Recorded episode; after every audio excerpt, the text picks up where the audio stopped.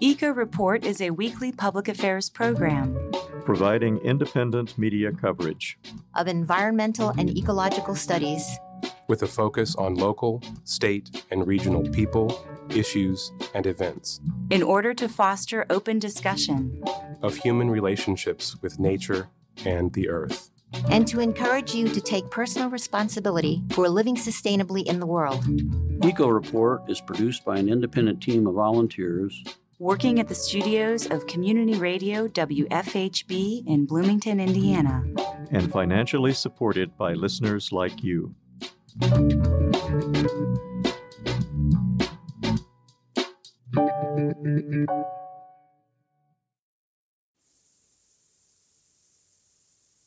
Hello, and welcome to Eco Report. For WFHB, I'm Juliana Daly. And I'm Cynthia Brubaker. And now for today's environmental news brief.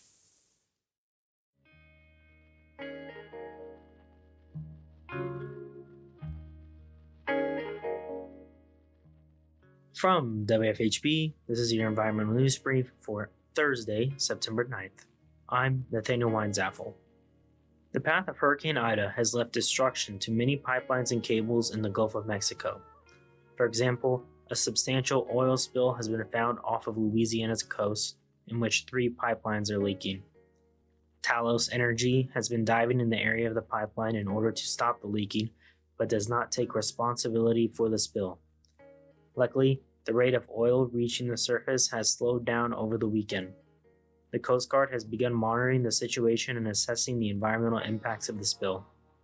A recent study through the Indy Star has sought to understand how much of the U.S. carbon emissions are coming from Indiana. According to the research, 290 million metric tons of energy related carbon dioxide was released into the atmosphere in Indiana in 2018, which places the state as the eighth most polluting state in the country. Indiana is also more reliant on coal than other areas of the country. In both 2019 and 2020, more coal was consumed in Indiana than all but two other states. At the current moment, there is no movement at the state level to move away from fossil fuels. The study emphasizes reducing fossil fuel consumption as being the main solution to the pollution. The recent United Nations climate report indicates the degree of urgency is needed to address carbon emissions. Opposition has been growing against the proposed pipeline connecting Kentucky to new gas fired electrical generators in Posey County, Indiana. Environmental organizations have cited the environmental impacts to parts of Indiana and Kentucky that could be greatly affected by the pollution and construction of the pipeline. Similarly, the increase in emissions from electrical generators could further harm air quality in the state. The Indiana Department of Natural Resources has warned that the pipeline would hurt many animal and plant species, including those on the endangered species list. Centerpoint Energy, the company behind the project, is still waiting approval from the Indiana Utility Regulatory Commission to begin construction. That's all for environmental news brief. For WFHB, I'm Nathaniel Weinsaffel.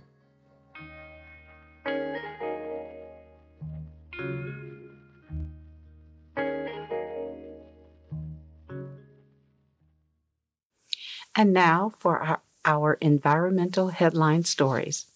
How much of the U.S. carbon emissions come from Indiana? Hint, it's a lot. That was the headline in a recent story in the Indy Star.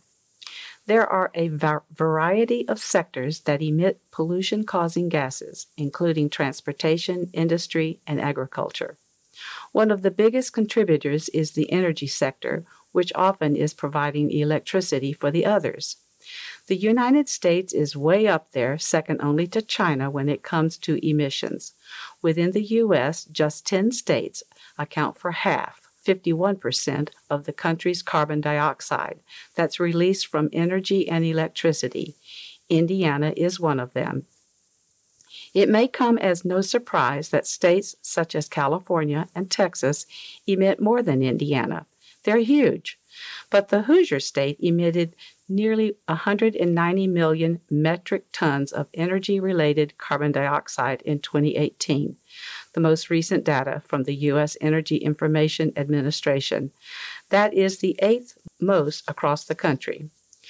When you do account for population, however, the list of states that make up the top 10 for per capita energy related carbon dioxide emissions, according to the Energy Administration, is different. States such as California and Texas drop off, while Alaska, Wyoming, and Montana pop up. While they have relatively low overall emissions, their small populations make the per person number higher. There are only two states that are on both lists for high overall emissions, as well as those per capita Louisiana and, yep, Indiana. Furthermore, if the toxic emissions are also considered, Indiana is the worst offender. During the Trump era, our utilities were allowed to reduce scrubbing of gases to maximize profit. Quote, Indiana is not the most populous state, but because our electrical mix is so fossil fuel intensive, not to mention our manufacturing and transportation, we get on two bad lists at the same time, end quote, said Gabe Filippelli, the executive director for Indiana University's Environmental Resilience Institute. Quote, it's not a mystery as to why Indiana is not keeping pace with many states across the country, quote, said David Konisky, a professor at IU's School of Public and Environmental Affairs who focuses on environmental policies. Quote, it all goes to policy and the fact that we've not required in the utility sector for companies to generate more electricity from renewables. We are still much more reliant on coal here than in other parts of the country. End quote. He's not wrong. In both 2019 and 2020, more coal was consumed in Indiana than all but two states in the U.S., data shows. And when it isn't coal, it's usually natural gas.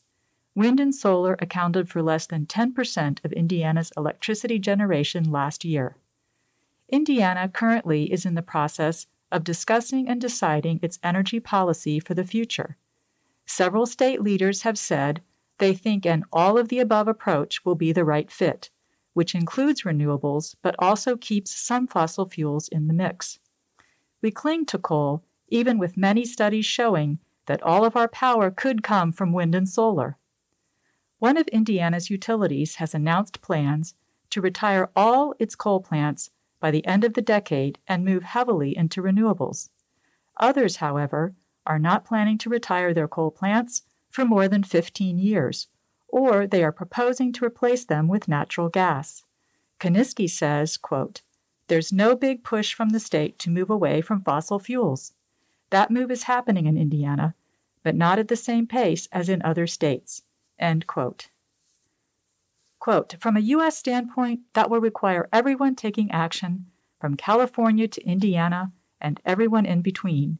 End quote, Konisky said. It will be very difficult for the U.S to meet the reductions needed if states like Indiana don't do their fair share. Air pollution, according to EcoWatch, is connected to a number of serious health consequences, and a recent study linked exposure to air pollution to the increased severity of mental illness. The study was published in the British Journal of Psychiatry tested 13,000 people in London, and used frequency of admission to hospitals or visits to community doctors and nurses as a measure of severity. Findings concluded that relatively small increases in exposure to nitrogen dioxide had negative effects on mental health, including a 32% increase in the risk of needing community based treatment and an 18% increase in the risk of being admitted to a hospital. A small reduction of just a single pollutant could help reduce illness related to air pollution. This isn't the first time this form of pollution is linked to other illnesses. Dirty air is also linked to increased suicides. Unrelated studies have also linked air pollution to Alzheimer's, Parkinson's, and stroke. The pollutants correlated with a litany of health issues are nitrogen dioxide and small particle pollution, which are produced by burning fossil fuels. Phasing out of fossil fuels could help decrease instances of physical and mental illness. The health effects of air pollution have not reached a level of concern by the Indiana legislature. Indiana is frequently ranked among the most polluted states in the country. According to the EPA's Toxics release inventory, using data from 2019, the most recent, Indiana releases more chemicals and pollutants per square mile than any other state. The Times of Michigan City reports the City Council is asking NIPSCO to remove all coal ash from the Michigan City Generating Station site when the plant closes on or before 2028. The Council unanimously passed a resolution to that effect recently, saying removal is preferable to placing a cap on coal ash that has accumulated at the century old coal fired power plant. Quote, This is all about protecting drinking water here in Michigan City, end quote, said Councilman Bryant Dabney. Resident Joe Sherman lives near the plant and said it's vital to all people who enjoy walking the beach and who drink water from Lake Michigan. Resident Ernie Halloran wondered if the coal ash is to be transported to another location, how would the toxic waste be transported? Council members and residents were referred to the Earthjustice website, which has a report called Cleaning Up Coal Ash for Good, and an 18 page appendix focused on reuse and economic impacts of NIPSCO's Michigan City site on the Lake Michigan shoreline. The Indiana Environmental Reporter says several environmental and consumer advocacy organizations have come out against a proposed natural gas pipeline project that would link potential gas fired electric units to a natural gas network.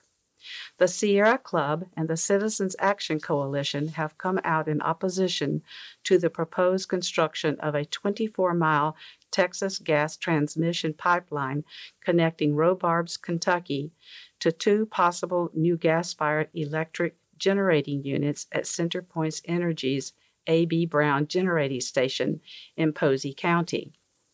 CenterPoint Energy has not received approval from the Indiana Utility Regulatory Commission, the agency that approves energy projects in the state, and the possibility exists that construction of the new units could be denied, making the Texas Gas Transmission Project a pipeline to nowhere. Texas Gas Transmission also wants the Federal Energy Regulatory Commission to approve the project without having to complete an environmental impact statement. The Sierra Club says that the proposed pipeline would cause additional environmental impacts to parts of Indiana and Kentucky that are already bearing a disproportionate share of pollution.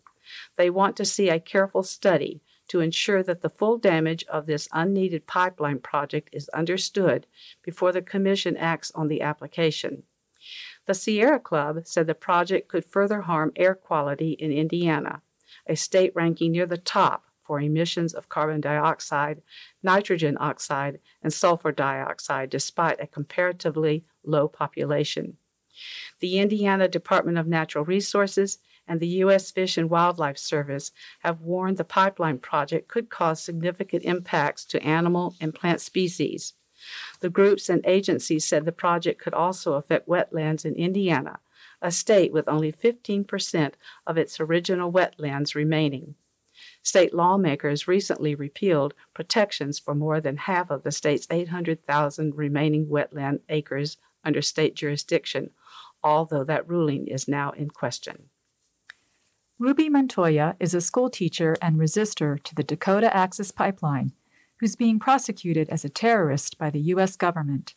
Montoya and Jessica Reznicek, in protest against the pipeline, made four tiny holes in the pipeline before it was carrying oil, and for that act, Montoya is facing the prospect of up to 20 years in federal prison.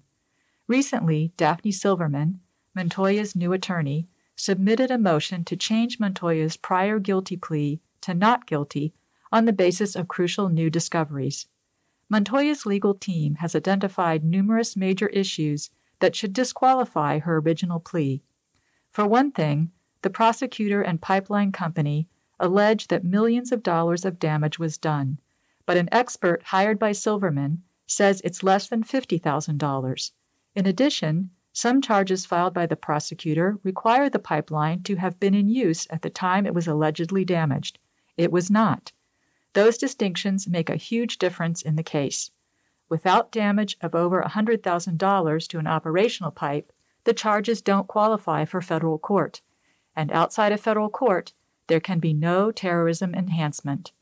the government and law enforcement are demonstrating a pattern of deception with other pipeline resistors to criminalize constitutionally protected protest, elevate charges, and label citizens as terrorists who care about the impact of the climate crisis on the planet.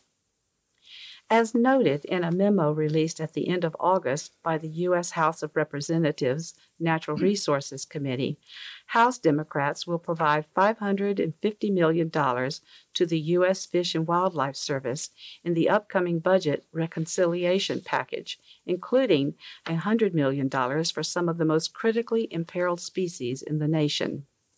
The legislation will include $25 million to conserve and restore four of the country's most endangered species butterflies, eastern freshwater mussels, southwest desert fish, and Hawaiian plants. Said Brett Hartl, Government Affairs Director at the Center for Biological Diversity, quote, This is the largest investment in the recovery of endangered species in a generation. If we're going to tackle the extinction crisis and save these incredible species from the brink, this is exactly the type of bold action that's needed. End quote. A 2016 study found that Congress provides only about 3.5% of the estimated funding the Fish and Wildlife Services scientists say is needed to recover species. Roughly one in four species receives less than $10,000 a year toward recover, and many of the endangered species that will benefit from the new funding receive nothing for recovery in a given year. The New York Times reports that after a decade of disputing the existence of climate change, many leading Republicans are shifting their posture amid deadly heat waves, devastating drought, and ferocious wildfires that have bludgeoned their districts and unnerved their constituents back home. Members of Congress who long insisted that the climate is changing due to natural cycles have notably adjusted that view, with many now acknowledging the solid science that emissions from burning oil, gas, and coal have raised Earth's temperature. But their growing acceptance of the reality of climate change has not translated into support for the one strategy that scientists said in a major United Nations report this week is imperative to avert an even more harrowing future stop burning fossil fuels. Instead, Republicans want to spend billions to prepare communities to cope with extreme weather, but are trying to block efforts by Democrats to cut the emissions that are fueling the disasters in the first place. Dozens of Republicans in the House and Senate said in recent interviews that quickly switching to wind, solar, and other clean energy will damage an economy that has been underpinned by fossil fuels for more than a century. Quote, I'm not doing anything to raise the cost of living for American families, end quote, said Senator Rick Scott of Florida, where climate fueled disasters have cost the state more than $100 billion over the past decade, according to estimates from the federal government. Mr. Scott said he wants to address climate change, but you can't do it where you're killing jobs. It's a message supported by polling that shows Republican voters are more concerned with jobs than the environment. A Pew Research Center survey in May found just 10% of Republican and Republican leaning independents were deeply concerned with addressing climate change, while a majority thought President Biden's ambitious plans to curb climate change would hurt the economy. A weakness in the position is the cost of continuing to emit carbon dioxide in huge amounts a rise in ocean levels of 20 feet is entirely achievable within the next two centuries, which would require rebuilding many of our major cities and bring chaos to billions around the globe. If continued, our descendants could see ocean levels 100 feet above today's level. The Biden administration has decided to capitulate to the fossil fuel industry and offer up 80 million acres of the Gulf of Mexico for oil and gas leasing. Two international bodies, the Intergovernmental Panel on Climate Change and the International Energy Agency, have stated that the climate crisis demands that there be no further fossil fuel infrastructure on the planet. As the public interest law firm Earthjustice says, quote, in the face of multiple climate fueled emergencies across the country, the actions of this administration speak much louder than its empty promises about addressing the climate crisis. End quote. The lease sale relies on a flawed and obsolete environmental analysis from 2017. Since then, important information has emerged about the dire state of the climate crisis and the potential harm to endangered species, including the Rice's whale, one of the most endangered whales on the planet, which lives only in the Gulf of Mexico. According to Earthjustice, quote, for too long, the Gulf of Mexico has been treated like an oil and gas sacrifice zone. Underregulated oil and gas development has consistently put Gulf Coast communities, coastal economies, and thousands of whales, sea turtles, dolphins, oysters, and other species in danger. End quote. Earthjustice is suing the federal government to challenge Biden's decision on the Gulf. Critically endangered North Atlantic right whales are in the midst of an unusual mortality event. An estimated 50 whales have died in the last four years. Research published in Oceanography reveals that the climate crisis is the ultimate culprit in their declining numbers, as changing conditions have forced them into less protected waters. Researchers said that they moved so quickly, protection policies couldn't move with the whales. The North Atlantic right whales used to feed in the Gulf of Maine, a location that had protections to guard them against vessel strikes and fishing gear entanglements. Then, in 2010, warm water entered the Gulf and caused the whale's food source, fatty crustaceans that prefer cold water, to plummet. Birth rates started declining that year, and the whales moved to the Gulf of St. Lawrence in Canada, where protections against vessel strikes and fishing gear were not in place. There are now fewer than 366 right whales left in the world, according to researchers, and there have been 21 known right whale deaths in Canadian waters between 2017 and 2020. That is a very high number in view of the three to six calves born each year. In 2020, to better protect the North Atlantic right whales in Canadian waters, a new trial voluntary slowdown in Cabot Strait was implemented during the bulk of the North Atlantic right whale migration in and out of the Gulf of St. Lawrence. The Cabot Strait is about 70 miles across and is the main exit for the St. Lawrence River into the ocean. Slowing vessels to 10 knots or under can reduce the lethality of a collision by 86%. According to a 2013 study of collision related mortality in right whales, which is why Oceana Canada is calling on Transport Canada to make the slowdown mandatory. Newer research has shown collisions with large ships are often lethal even at lower speeds, but limiting speed still helps reduce the risk. Global Fishing Watch data revealed 64% of vessels failed to comply with the 10 knot voluntary slowdown in Cabot Strait from April 28 to May 4, the first week the measure was in place in 2021. Parts of the Gulf of Mexico are teeming with life. Underexplored reefs, there are still rich, something that other coral reefs can no longer say. Now, nonprofit conservation organization Oceana is working to protect the reefs before it's too late. This month, the organization completed its first ever expedition to investigate and document the condition of two reefs in the Gulf of Mexico. Project Alacranes focused on Scorpion Reef and the Bajos del Norte National Park both located north of the Yucatan Peninsula and contain some of the greatest biodiversity in the Gulf. According to Oceana scientists, the two sites are both ecologically and economically relevant for the region. The surrounding waters support the important red snapper and grouper fisheries. And more than 15% of spiny lobster catches in the Yucatan are from the Scorpion Reef.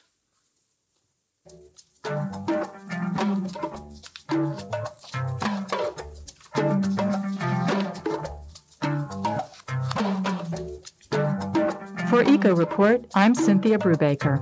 And I'm Juliana Daly. Are you looking for a way to make a difference on environmental issues? Here at Eco Report, we are currently looking for reporters, engineers, and segment producers. Our goal is to report facts on how we're all affected by global climate tr- disruption and the ongoing assaults on our air, land, and water. We also celebrate ecologists, tree huggers, soil builders, and an assortment of champions who actively protect and restore our natural world. particularly those who are active in South Central Indiana. All levels of experience and all ages are welcome, and we provide the training you'll need. WFHB also offers internships. To volunteer for Eco Report, give us a call at 812 323 1200 or email us at earth at wfhb.org. And now for our events calendar. The Bloomington Parks and Recreation Department is offering a navigation, The Art of Finding Yourself program on Saturday, September 11th from 3:30 to 5 p.m. at the Wapahani Mountain Bike Park. Learn tools of navigation from basic to advanced using the sun, moon, stars, trees, plants, erosion, and animals to determine direction and time and to find resources like food and water. Register at bloomington.in.gov backslash parks. Take a challenge and plan to participate in the Then and Now Challenge at the Town State Recreation Area at Monroe Lake on Sunday, September the 12th from 10 to 11:30 a.m. Drop by the campground playground to see if you can match up historic images of locations at Monroe Lake with recent photos of those same sites. See what has changed and what has stayed the same. Did you know that Thursday, September 16th, is National Pawpaw Day? Not the grandpa type, but the tree. There will be a National Pawpaw Day hike at Spring Mill State Park on Thursday, September 16th from 11 a.m. to noon. Meet Tony at the Twin Caves parking lot to go for a pawpaw fruit hunt on part of Trail 3. Get to taste one of the great forgotten American fruits. This is a partially rugged hike. Take a bald eagle hacking tower hike at the North Fork Service Area at Monroe Lake on Friday, September the 17th from 10 to 11:30 a.m. An important part of Monroe Lake's history is the Indiana Bald Eagle Reintroduction Program. The hike will allow you to see remnants of the hacking tower where the eagles were raised and the observation tower. Sign up by September the 13th at http colon forward slash forward slash bit dot ly forward slash hack hike dash SEP 17 2021. Come to the Bird Fest at the Switchyard Park on Saturday, September 18th from 11 a.m. to 2 p.m. The Sassafras Audubon Society is co hosting this event with Bloomington Parks and Recreation. Enjoy an interactive education celebration of bird biology, ecology, and conservation with hands on activities, bird walks, speakers, live birds, and much more.